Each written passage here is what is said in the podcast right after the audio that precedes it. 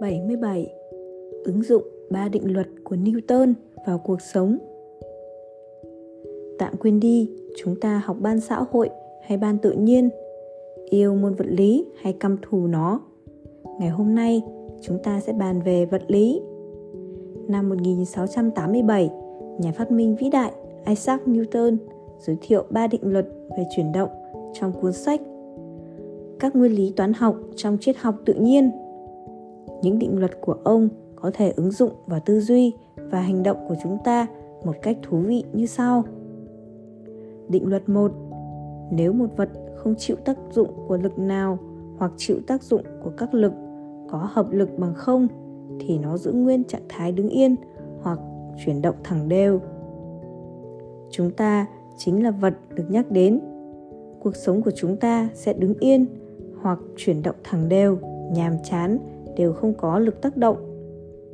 Lực tác động là một loại động lực làm thay đổi vận tốc của bạn, có thể nhanh hơn, có thể chậm đi. Chúng ta cần chỉ có động lực nhất định sẽ có sự thay đổi.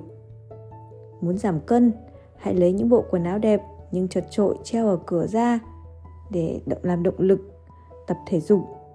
Muốn thiết kế những sản phẩm độc lạ thay cho những sản phẩm quen thuộc hãy chăm chỉ ra ngoài, chăm chỉ tìm kiếm những điều mới mẻ. Thực ra, động lực không đến từ những điều nhỏ đấy. Động lực xuất hiện từ khi ta bắt đầu thay đổi.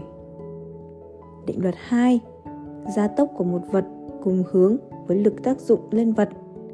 Độ lớn của gia tốc, tỷ lệ thuận với độ lớn của lực và tỷ lệ nghịch với khối lượng của vật. Ở đây ta có công thức F bằng MA. F chính là động lực ở định luật 1.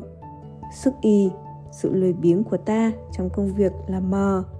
Kết quả ta nhận được, sự thay đổi của ta là A.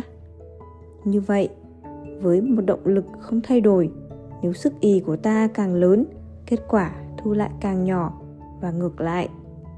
Một trong những lý do dẫn tới sự thất bại và thua kém là sự chây lười và sức y cùng động lực giảm cân, chạy bộ mỗi tuần một lần và mỗi tuần 3 lần sẽ mang lại sức khỏe khác nhau.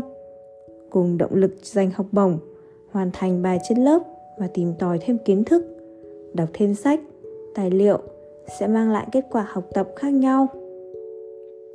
Định luật 3 Trong mọi trường hợp, khi vật A tác dụng lên vật B một lực thì vật B cũng chịu cũng tác dụng lại vật A một lực hai lực này có cùng giá trị, cùng độ lớn nhưng ngược chiều.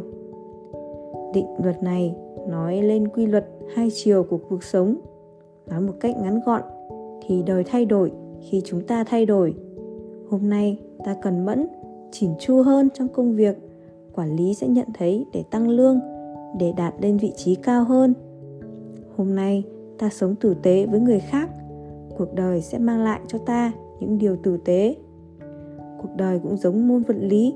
Dù thiên biến vạn hóa đến mấy, cũng đều có những quy luật nhất định. Ai sớm nắm được những quy luật này ắt sớm sẽ thành công. 78 Hội chứng Peter Pan, Những đứa trẻ không bao giờ chịu lớn. Peter Pan là một nhân vật hư cấu của nhà văn J.M. Barrie, xuất hiện trong nhiều tác phẩm của hãng hoạt hình danh tiếng Walt Disney. Peter Pan mang hình hài của một thiếu niên 12 tuổi, biết bay, luôn muốn vui chơi và hưởng thụ cuộc sống. Chính vì thế, cậu luôn tìm cách chối bỏ sự trưởng thành và mãi mãi không chịu lớn lên. Trong nhiều người trong chúng ta mắc phải hội chứng Peter Pan mà không hay biết. Nó ám chỉ những người tuy đã đủ tuổi trưởng thành nhưng tính cách và suy nghĩ vẫn như một đứa trẻ. Họ không chịu lớn, không chịu nhận trách nhiệm và đôi khi hồn nhiên, ngây thơ một cách quá đáng. Những người bị chứng Peter Pan có thể đã lên chức ông bà, cha mẹ nhưng vẫn mang tư tưởng thích ăn bám hay làm nũng với những người xung quanh và coi trọng việc vui chơi hơn hết thảy. Họ rất sợ phải cáng đáng công việc trong gia đình, gánh trách nhiệm ở nơi làm việc hay đơn giản là thừa nhận bản thân đã sai. Những bạn trẻ không bao giờ chịu lớn trong xã hội hiện đại, không khó thấy. Thì thoảng mất tích đâu đấy, để người nhà lo lắng, đôn đáo đi tìm, rồi bình thản quay về trả lời rằng, con đi chơi với bạn. Vào phòng thi, vẫn hồn nhiên mang theo điện thoại.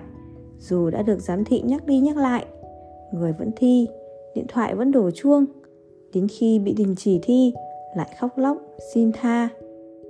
Là cử nhân kỹ sư đại học, nhưng không biết giặt quần áo của bản thân mình, không biết nấu ăn, đau bụng, không biết uống berberin hay tiffy đi học chỉ biết đi học, vì con chỉ cần học giỏi, còn mọi thứ để bố mẹ lo.